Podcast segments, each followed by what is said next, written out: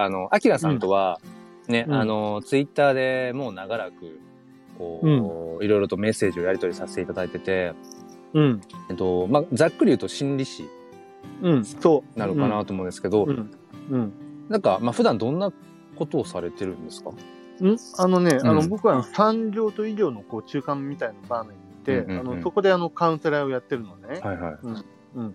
だから、あの、まあ、あの、カウンセリングとか心理検査が主な仕事で、はいかつ、あの、えっと、日向明のお手丸公認心理師担というね、あの、ブログを書いてる。はいはいはいはい。だから、ブロガーだったりもすると。うんうんうん。えっ、と、まあ、そんな人です。って言ってもね、あの、こう、えっ、と、なんだか、こう、ちょっとよくわからないんだけど、えっ、と、何のためにこのね、あの、まあ、スタンド F ののやったかっていうと、うん。えっ、とね、僕あの、公認心理師ブログを書いてるんだけど、はい。何のために書いてるかっていうことをね、ちょっと、あの、皆さんにアピールしたいなと思って。どうぞどうぞ。うん。そうそうそう。ははいい。あの、やったのね。あの、やっぱりあの自分自身が、あの、第1回目のね、あの、公認心理試験を受けて、うん。あの、なんとかまあ、ななんとかでもないけど、まあ、うんまあ、普通に通ったんだけれども、うん。で、その時はね、やっぱりあの、こう、勉強しながら、勉強しながら、あの、前にね、あの、こう、何か過去問があるわけでもなく、非常にこう、苦労したのうね。で、あの、第2回のね、あの、試験の時は、ものすごいこう、合格率が悪くて、あの、うん第1回の8割ぐらいだったんだけど、うん第2回の時にはもう、えっ、と、46.4%とかね。で、第3回でこう、50 53.4%だったかな。ちょっとうん正確な数字忘れちゃったけど、うん。あの、まあ、僕の後輩になる人たち、うん。その人たちにねすごく頑張ってほしいの。うんうんうんうん。なぜかっていうと、僕はあの、やっぱりあの、心理学っていうのを学校で勉強してきて、うん。で、それでやっぱり心理学が好きなの。うん。で、それから、あの、カウンセリングっていう僕の仕事にもこう、誇りを持ってるし、うん。やっぱり困ってる人たちの、あの、支援をしたいっていうふうな気持ちもすごく強いからう、んだから、あの、優秀な後輩たちにはぜひ育ってほしいと。うん。うん。で、この試験っていうのは落とすための試験じゃなくて、うん。あの、ある一定の点数が取れれば必ず受かるし。で、それに関して勉強もしてほしいし、うんうん、で、それから、あの、まあ、勉強のね、あのことばっかり書いてるんじゃなくて、うんあの公認心理師のこの制度をね、あの、どうしたら良くなれるかっていうふうな、そういうことも書いてるのね。うんうんうんだから、あのーもう、あのーどんどんと、あのーそういう情報発信をすることによって、あのー後輩の人、それそれから同じもう心理の仕事をしている心理職の人たちに、あのー自分のことや自分の主張を分かってほしいと。そういうね、あのー熱い思いから ですね、あのーこのブログを書いてるとうんいうふうなことで、もうブログ書き始めてですね、あの、自分で数えたらびっくりしたんですけど、1000記事。1000記事。だい、だいたい毎日ぐらいあれでしたっけ更新してるんいやでしたっ、け？うん毎日更新なんだけど、最近はね、もう毎日更新しなくてもいいや。うんうんうんあの、2000文字ぐらい書きたいなとか思って、まあ、2000じゃなくていいやとかですうん。うんね。うんうん。あの、筆が乗ると1万文字ぐらい書いてたこと1がある。万文字。もうむちゃくちゃ、というえかーまあ、うんうん文字数だけ言ってもね、あの、うん皆さんちょっと分かりにくいと思うんだけど、うん。原稿用紙にしてみたらどのぐらいかな、うん、4000枚とかそんな感じなのかな。4000枚。ね、あの、うんいわゆる原原稿用うん紙が、えっ、と、400、だいたい400字ぐらいですよね、あれね。あ、えっ、と、今計算できる？クロちゃん。うん 原稿用紙だから4 400字で1枚でしょ。えで、っ、と、だ2000字を、あの、こう、えっ、と、かける1000。だから、だから2000かけるだから200文字、200万文字。だから2000文字だと原稿用紙5枚でしょ、ご400文字かける5で。うん。で、それの何倍、うん何倍って言いました？えっ、と、?100 万倍？えー、100万じゃなくてね、えっ、と、1000、1000倍。?1000 倍ってことは、うん。えっ、と、5000枚？が、あ、そんぐらいだね。うん原稿用紙5000枚分書いてるってことですか？たまに。うんうんうんうん。あの、練習ができるね、練習が。本当ですよね。うんちょっとしたもうろ、ちょっとしたっていうかもう、立派な論文レベル。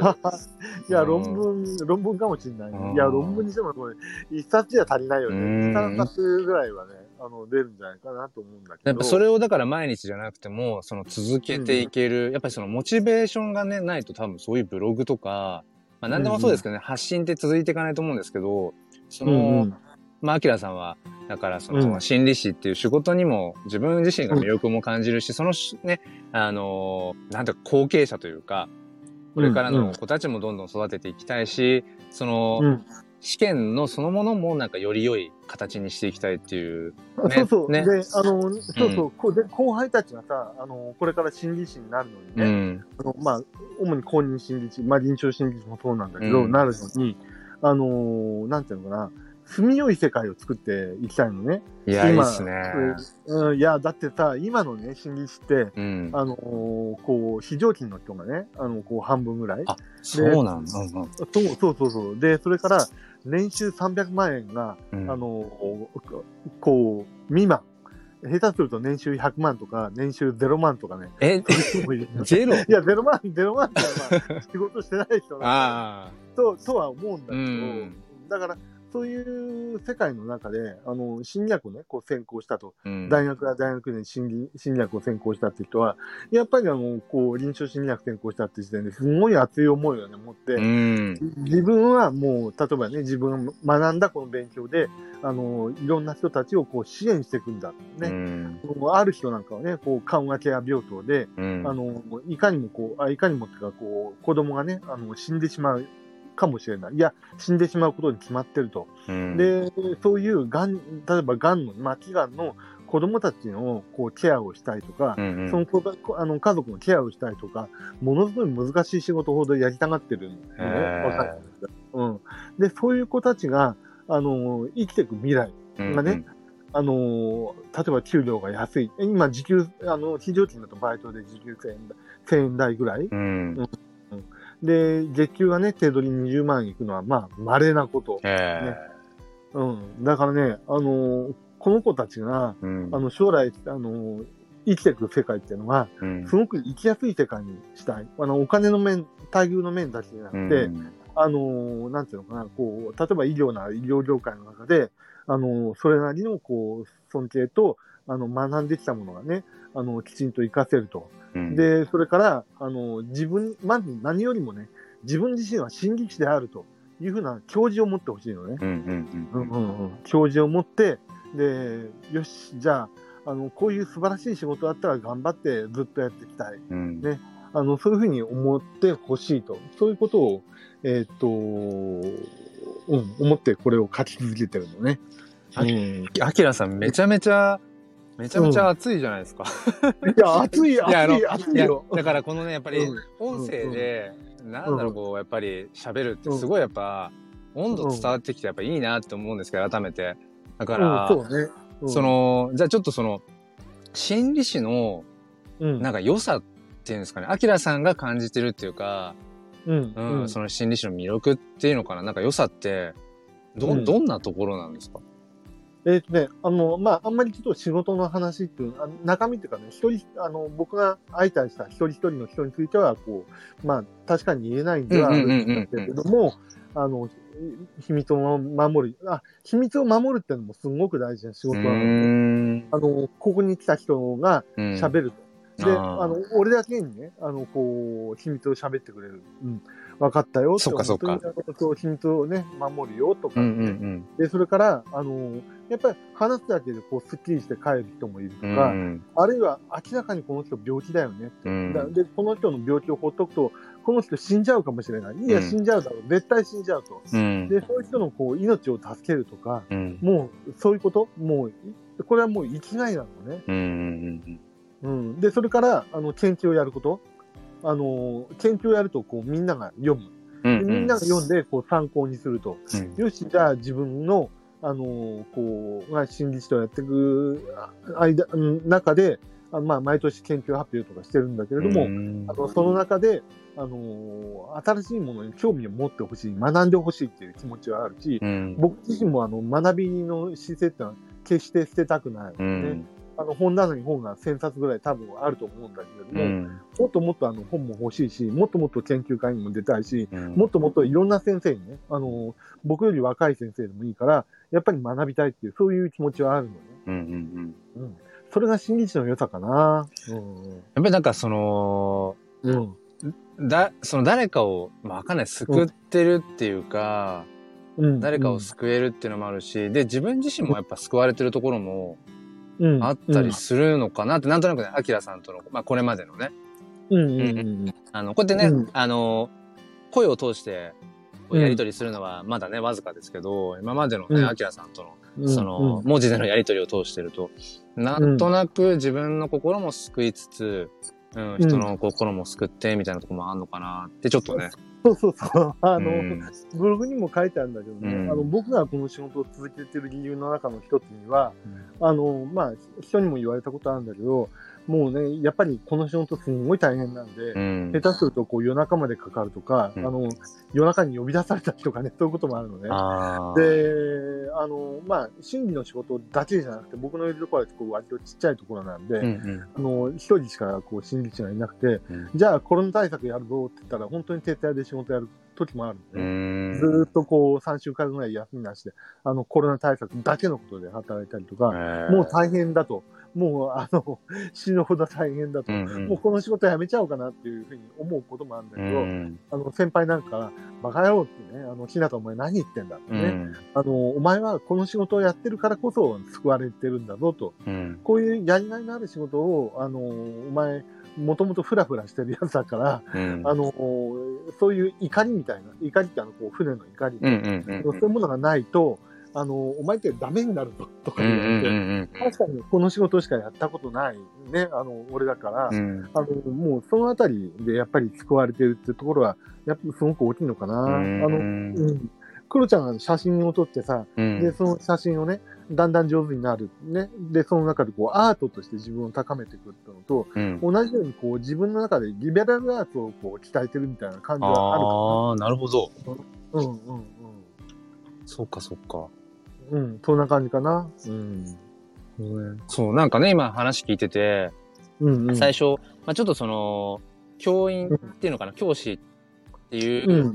ものとも似てるなってちょっと思ったりもしたんです。その、うん、うんなんていうのかな、まあ人と関わるってところももちろんそうだし、あの、うんうんその研究みたいなこともして、で、うん常にその学び続けるっていうところとか、うんうんなんかすごいこう、共通するところが多いなと思いつつ、でも、うん、なんだろう、その、確かに教員のね、そのストレスとか、僕もうん、ね、3年前にうつ病になったりとかってあったけど、やっぱりそういううんなんか心理的なストレスとか、負担っていうのは、なんかやっぱ教員よりもうん、もっとありそうだなっていうのはね、今聞いててね。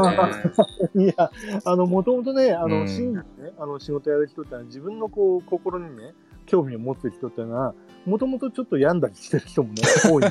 あや、だけど、うんあの、それがね、逆に良かったりするの。あの、自分が、自身が病んでるけど、じゃあもう病んでるからこそ、あの、例えばね、あの、えっ、と、人のことを、今、なんていうか、あの、あ俺の闇よりも、うん。あの、この目の前にいるやつの闇の方が深いから、じゃあ、あの、逆にね、俺の方が優位になってやろうってことを無意識的にやっちゃう人も悲しいかな、いるんだけど、うんうんうんだけど、逆にね、あの、自分自身の闇というのを抱えているのが分かるからこそ、この目の前にいる人たちに共感すると。なるほど。うん、そういう人たちもすごく多い。だから、ら僕はその世界でいいと思う。うんうんうんうんそっか、自分のやっぱ弱さを知ってたりとか、うんうんそのね、人って弱いよねっていう部分を知ってる人の方がやっぱり他人、他人とかね、あの、誰かに優しくしたりとかもできますもんね、やっぱり。そうそうそうそうそう、うん。まさにそう。で、あとさ、学校の話してたから言うけどね、うん。あの僕はあのスクールカウンセラーっていうところを掛け持ちで、全部であの今まで30校ぐらいやったうんんうんですけど、あの、クロちゃんの学校にもスクールカウンセラーたま、たぶん、いますたいます。たまに来てると思うんだけど、あれね。えー、そうですね、うん。今、週に1回くらいで、うちはそうですね、うん。あの、いらしてますね。ううん。ん。うんで、あの、やることがね、あの、その当時、あの、ちょっと、あの、今の時代が違うんだろうけど、うん。いや、ちょっと違うんだろうけど、あの、まあ、大体同じところはもう保護者の相談であるとか、うん。あと、やっぱり、こう、子供の相談とかね、やっぱり一番多かったのは不登校の子かな。あこれがね、すごく面白くてね、うんあの、うん、子供を大事にすると、子供を大切にするってのは、こう、小学校の先生のクロちゃんも同じなうんだけど、んうん。なんかこう、頼まれるわけさ。うん。あのね、あの、その子供がね、あの、学校来ないと。うん。ね。じゃあ、あの、ひなた先生、ちょっと、あの、子供の家にね、家庭訪問してよっていうと、うんあの子供がね、あの絵描いてるのね。うんうん、あの、まあ、例えば初音ミクだったら、初音ミクの絵をね、すんごい上手にこう手書きで描いたりとか、うんパスで描いたりとかね、してるのね。で、それで、あの、あと、あとアニメの絵とかね、あの、こう、まあ、あの、彼女たちにとってはすごく大事なんで、こう、うん。BL とかね、うんあの、ボーイズラブ。そういうのを書いてたりして、うん。そういう本とか家にいっぱいあったりして、うん。何見るの？みたいな。うんう感じ。ん。あの、お女の子が多かったから、まあ、そんな世界があったりして、うん。で、そういうのをねこう見たりして、おこれね、つか俺知ってるよってね、あの、これ、あの、えっ、とさ、あの、絵うまいよね、あの、なんとかちゃんさ、あの、うんこれ、あの、すぐ、これ何これオリキャラ？とか言ってね、うんうん。BL の話もしたりして、うん。お、あの、こう、なんかこれ、総受けみたいな感じだよね、みたいな感じで、うんえ、何言ってんの？みたいな感じで、うん。こうびっくりされるんだけど、うん。あのこのおじさんっていうかお兄さんっていうかね、あの、何を一体言ってるんだろうみたいな感じで、まあ、あの、びっくりするの、最初ね。で、あの、うん、わかったって言って、こう、多分じゃないけど、うん。あの、もう終わっちゃった番組。えっ、と、また来週行っていいかなうんうんうんうん子供がね、微妙とか答えるのね。いいともじゃないんだ。で、微妙って答えて、また来週も行って、とりあえず褒めると。ね。あの、で、それでもう褒めて褒めて褒めまくるのね。うんで、そうすると、微妙って言いながら、あの、いつの間にか、あの、俺がね、あの、学校に行くときだけ、その子がね、こう、投稿して相談室とかなんか言う。で、俺がとにかく行って、もう褒めまくると。うんもう何時間でも褒めまくうんると。うんうんいやー、なんとかじゃあなんでこれが好きなのって、うんまあその相談室がね、割と自由な相談室だと、こう BL の本とかやっぱり持ってきたりしてて、うんうんで、そういうのもなんかね、一緒に読んだりとかね、うしてて、んだから俺何やってんだろうとかね。でいろいろんなことをだから、アキラさん自身も、なんか知れそうですよね。その、やっぱりいろんなこと関わったりとかするから、そうそうそうそうそう。ねうん。うん。情報通になりそそう、だだ情報通になるでしょ、うんそうするとさ、あのーなんかね、子供ってあの自分のあの世界っていうのを人に知ってもらったことってあんまりないのう。ね。ああ、はいはいうん特にこうね、その BL なんかこの子にとってはダークサイドの部分。ちょ、ちょっとサブカルみたいなね。そうそう、ねサブカルみたいな感じね。でもそれを分かってくれるおじさんがいる。しかも男の人だみたいな感じで。それ大事かもしれない。うん、そうそうそう。だからそうするとね、なんか、あ、知らないけど、あの、日向先生来ると、あの、学校に子供たち来ちゃうよってね。ななんか、魔法使いみたいなね、みたいなね 思われることが多いんだけど、別に魔法も何も使ってなくて、ただひたすら子供を褒める、子供を褒める、子供を褒めるって、あの、あれでしょう、あの、クロちゃん、まあ、えっと、20 25人学級ぐらいかな、うんうん、そうですね。だと思うんだけど、やっぱりこう、褒めると子供って喜ぶでしょ？喜びますね。うん。だからもう僕の場合はね、あの、一人一人こう取り出して、うん。あの、こうやって褒めたりするから、もうね、あのー 修羅場。うんうん 逆にほら、あの、うん。多くの人だと、うんあの見えないところが、うんあの見えたりするから、うん。で、やっぱりこうべったりとね、こう頼ってくる。女の子たちがやっぱりね、僕のところに来る子たちが多いし、うんまあ男の子もね、あの、もちろん来るんだけど、うん。なんかやっぱり、あの、僕が男だからかね、あのまあ、なんかこうお、お兄さん的な、お父さん的なところをすごく求めてくるみたいな感じで、うん。だからそういう子たちをな、あの、僕は学校の先生じゃないから、教える、まあ教えることもあるんですね。うんうん教科を教えたりすることもあるんだけど、うん。お兄さん的なものでこう、うんうんと、やっぱすごく喜ぶみたいな、そんな感じかな。そうか、ちょっとまたその教師っていう、だから先生っていう立ち位置、学校の先生っていう立ち位置と違うって子供たちも感じているし、まあ、うんうん良くも悪くも、だから、うん。ちょっと違った自分を出せるっていうのか、それがまた、そのね、あーまうんあ課題を抱えてしまっている子にとって、うん救いの場所なのかもしれないですよね。うん、うん、うん多分、あの、あのそう、救いの場所になりたいと思って、うん。あの、俺が行くときは、あの、俺が相談室に来るときには、うんお。前ら何をね、あの、どんな感情ね、感情を持ってきてもいいんだぞって。その感情、感情をね、あの、持ってきてもいいよっていうふうなことでね、あの、例えば友達の何、何ちゃんと何ちゃんと、あ。こう、二人の友達、A ちゃんと B ちゃんと仲良くしてたんだけど、うん。こう A ちゃん、B ちゃんが最近冷たいと、ね。で、それでこう、その子供が、女の子の C ちゃんが来て、うん。うわーってもうね、こう、張り叫ぶばかりのね、うん。あの、シャウとして心の叫びを言う。うん。で、それを、いや、実はね、A ちゃんと B ちゃん、あの、ただ単にちょっとね、他のグループに入ったりして、ちょっと忙しかったりするだけだったりしてね。でも、それでもね、その子供にとっては、ものすごいこうショックでね、うんあのたまらないところがあると。うんうんうで、ん。その、あの、心の叫びとか、魂の叫びみたいなうんのね、うん。もうとにかく聞くと。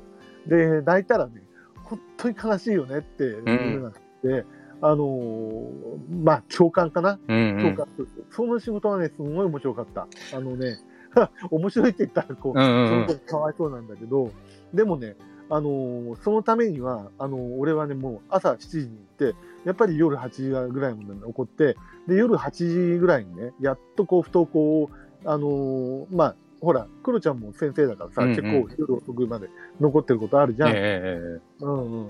あの、もっと俺より残ってることもあったと思うんだけど。まあそうですね。ね。まああの、家庭持ってからはね、もう残れないから、その決まった時間の中でやりくりをしなきゃいけない。だからそこは、ちょっと葛藤とかはね、うん。もちろんあるんですけど、うん、そうそうそうそう。でもね、今、アキラさんの話聞いて、なんかすごいね、熱くなっちゃうなと思うけど、その、どんな感情を持ってきてもいいんだよって、それ多分すんごい大事で、で、アキラさんが今言ってた話って、なんだろう、うん。その、まあ、その小学校、例えば小学校だったら、小学校うんのうん。先生、がそもそもそれをうん。言えるようでありたいなって。だから、アキラさんが、その、スクールカウンセラーとして、ね、うん。その、ちょっと学校に来れなくなってしまっているっていう子たちと関わってる、その姿勢っていうか、それをそもそも、うん、先生た、えっ、と、学校の先生たちが、うん、持ててればいいんだよねって思って、で、まあ僕もね、もちろんその、全然、まだまだ、道半ばで、うん。全然ダメなとこいっぱいあるけど、でも、アキラさんの今、話を聞いてた子供との関わり方のスタンスの、ね、うん。えっ、と、例えばその褒めるとか、まあ、み認めてあげるとか、受け止めてあげる、うん。共感するとか、うん、うん、なんかその姿勢やっぱり大事にしたいなっていつも思うし、むしろそこをないがしろにして、うん、何を教えていくんだろうっていう、うん、ところがあるから、なんかね、すごい今話聞いてて熱くなってきちゃった。あ そうそう。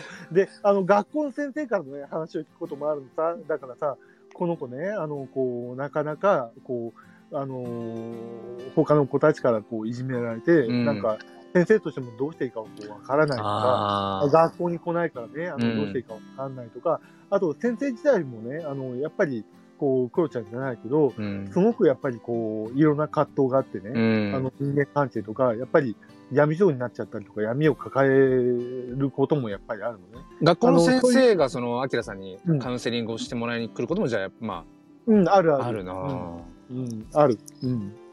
で、そういう時にやっぱりこう、必死になって話を聞く。うん。で、この学校の先生が学校の先生としてに、その25人だったら25人の学級を見ていくために、あの、どうやって一緒にやったらいいか。その学校の先生だともちろん人間だから、うん。まあ、あの、家庭もあるし、あの、人間関係の圧力うんみたいなのを感じることももちろんあると。うん。じゃあ、もうこの目の前にいる人が子供であろうと、学校の先生であろうと、うん。会社員であろうと、まあ、無職の人であろうと、もうとにかく平等にね、あの、扱って、うんうんあの、この目の前にいる人のために俺は働いてるんだって、そういう気持ちがあるかめちゃめちゃいいじゃないですか。めちゃめちゃかっこいいですね、アキラさん。ら。何言ってんの今更、今更じゃないけど。いや、あのね、あの、みんな審議の仕事してんる連中ってのはね、俺と同じ。で、それから、特に若い子たち、うん。若い子たちはね、この気持ちを持ってないと仕事が、この仕事につけないしね、厳しい仕事につけないし、うん。で、若い子たちの持ってる理想っていうのを、あの、俺はやっぱり育てていきたいというふうにね、すごく思ってる今、うんその、心理師の、まあ、わ若手っていうか、の。うん。その、なんていうんですか、その、心、そうやって志してくる子たちって、うん。なんかその、どうなんですか増えてたりとか、そういうの？減減ってたりとか変わらないとか。えーとね、うん。あのね、本当は、あの、暗数的にはね、増えている、いるとか、まあ、昔からね、あの、一定の数はいると思うんうだけど、ね、ん。今ね、学校が結構厳しくなってて、うん。これから真理の、ね、世界を目指す人は、ある一定以上の成績をね、取ってないと、うんあの大学の学部の頃から落としてきますよ、みたいになえー、ちょっと狭き門になってきちゃってる。いや、狭き門っていうかね、だからもうみんな必死にこう真理の世界をね、えあの、するために勉強してる。でも、俺はそれでいいと思う。で、その中で、あの、真理の世界に、あの、行けるよっていう、こう、チケット、切符を手に入れた子でも、でもそれでもね、やっぱり俺、ちょっと真理の世界にはね、向かないからやめたっていう。うんうんうん。で、俺はそれはそれでいいと思う。うんうんうんうんうん。自分の一生を決める上で、うん。俺はそこまでこう熱くなれない。うんうん。俺、あの、それより普通の会社員とサラリーマンとしてうね、ん。やっていくよっていうふうなうん、それはそれで、うんすごく正しい選択だから、うん。あのーなんていうか、僕はあの、彼ら、彼女らのね、そういう選択をうん。絶対にあの、こう、邪魔したくないなと思って、まあ、俺自身がそういう子たちと、やっぱりあの、多少なりとも関わってるから、うん。うん。やっぱりそう思うんだ。うん。だから、本当に老若男女問わず、そしてなんかその仕事問わず、ね、うんなんかうん多分、土台の部分ですもんね、その心理って、心っていうか、うん。うんだから、やっぱり、なうんん。ていうんですかね、大きい仕事だし、うん。ね、やりがいがあるだろうし、その分だから、自分もすごくいろんな変な話、その、心の闇の部分、闇の部分とかも吸吸収、共感するためにはね、ある程度こう、やっぱ寄り添って吸収するところがあるから、うんね、。だから自分もうまく、あのなんだ、こうガス抜きしてっていうか、そうそうそうねそう。、やっていかないといけないんだろうなって。うん。だから、うんそのためにあの、スーパーバイザーって言って、自分の上級の先輩のカウンセラーにこう、ついたりすることが、あ若い子たちの場合には特にあるのあ。で、経験が。うんで、それやっぱりすごく大事だし、うん。あの、人に対してね。うん。で、SV っていうのは、まあ、あの、他の人からも指摘されたんだけど、あの、自分が、あの、あの、なんていうのかな、よしよししてもらうだけじゃなくて、うん、このケースとケース、あの、対峙して、うんあの、一体、あの、ここで君は一体何を学んだのかと。うん。で、それで、これからどうしていきたいのかとかね、結構厳しいことも言われるのね。うん。で、それがやっぱりね学びになる。うん。うん。それが大事。うん。で、いつの間にか、あの、なんていうかな、あの、えっ、と、経験が長くなっていっちゃったから、うん。今度は逆にあの、人をね、あの、SV をする立場になった、スーパービジョンをね、する立場になったりしたうんあ、俺もなんか偉くなったわけではないけれどうん。も、うん。あの、なんかね、あの、そういう立場になったんだなっていうのを、こう、今うん実感してる、この世界の中で生きていて、うん、で、この世界で生きてて、また先回る。その中で、あの、自分がどういう立ち位置で生きていったらいいのかっていうことを、やっぱり、もう考えている。なるほどね。うんそ。したらね、アキラさん、えっと、もうね、気づいたら、うん。もうそろそろ30分なんです。で、あ、じゃあ、えっあとの、、そうそう。大で。あ、はいで、あのはい。ーね、あの、ちょっとまあ最後に、ひとまあ、あのはいアキラさんがね、話、話そうとしてくださってた話題として、まあ、うん自分のその 宣伝とかにもなっちゃうけど、うんあのーね、アキラさんはその、ブログの方で、毎回その僕が撮った写真を、うん、その使ってくださってるじゃないですか。うん。うん。で、なんか、そのあたりの話だけでも少しできればと思うんですけど、ううんうーん。ん、なんか、その、ね、写真を撮って、こう、上達していくことも、なんかその、心理師の何かにつながるなんてことを前言ってたじゃないですか。うん、うんそうそうそうそうそう。うん。だからそれはね、あの、僕が審議をやってるってもの、一つのアートなのね。やればやるほどやっぱり上手くなる。うん、うん。まあ、ちゃんと、ちゃんと勉強してるわね。うん、うんで、写真っていうのは、けやっぱり、まあ、あと経験を積めばやっぱり上手になる。うん、で、あの、全然何もやらないっていうと、やっぱり、こう、どんどんどんどんこう腕が落ちていくけど、やっぱり俺は上手いな、みたいに、こう、うん、うん、思ったら、それはもうおしまいだよねって思ってる。うん、うんいくつになっても学び続けていきたい。うん。で、クロちゃんのあの写真ってのは俺見てると、あの、どんどんどんどんやっぱりあの、初期の頃のうん。ものよりも良くなってきてる。えーあ、またこの写真使いたいなっていう、えーそんなね、あの感じにね、あの、思っちゃってるの。えー、だから。うん。うん。どのぐらい使ってるって、1年半ぐらい？そんなんやつ。えーっと、今、8月でしょ、1年、多分ね、1年半ぐらい経つんじゃないですか。あ、そっか。で最初はうんうん最初はスマホで写真を撮ってて、で、それを使ってくださるようになって、うんうん、で、えーっと、1年前ぐらいかなから、えーっと、一眼レフに持ち替えて、うん、っていう感じですね。だからそう、1年半ぐらいか。ああ、クロちゃんの記事もまた書きたいな。う んインタビューに答えてよ。そうですね。うんそうそう。やっぱり俺アートとかね、うんアートをする人ってやっぱすごい好きだし、うん。絵を、子供にも絵描かせたりするうし、ん。あの、写真療法ってもやってた人いるのよ。写真療法？うん子供がね、やっぱりこう写真撮ってきて、うん。で、それで、あ、この写真って君これをね、あの、こう、えっ、と、表現したくて撮ったんだね。なるほど。そうそうそう。で、あの、その写真を撮ってるうちにこう癒されていくみたいなね。ああ、でも、僕、その写真をずっと撮り続けてる理由の一つに、うんうんうんそれあるかもしれない。自分の心っていうのを、その、ファインダー越しにっていうか、自分が撮った写真を通して自分の今の気持ちを、あの、感じたりだとか、その写真を撮ることで、自分の心をこう、なんか、フラットな状態にするっていうのかな。なんか、はいはい。うん、あるかもしれないですね。うん、まあ、そでちょっとまあ、時間の制限もあるんで、じゃあ、このぐらいで。わ、かりました。じゃあ、えっ、と、じゃあ今回はね、あのはい、はい。コラボ収録、このあたりにっていうことに、えっ、と、したいと思うんですけど、まあ今日は、その、心理師のね、こう、やりがいだとか、まあ大変さも含めて、まあ、アキラさんからね、そういった話を聞けて、僕もその教員として通じるところがすごいたくさんあって、またね、考えさせるところがたくさんありましたということで、貴重なね、あの、お時間、本当に、はい、ありがとうございました。こちらこそありがとうございました。ありがとうございます。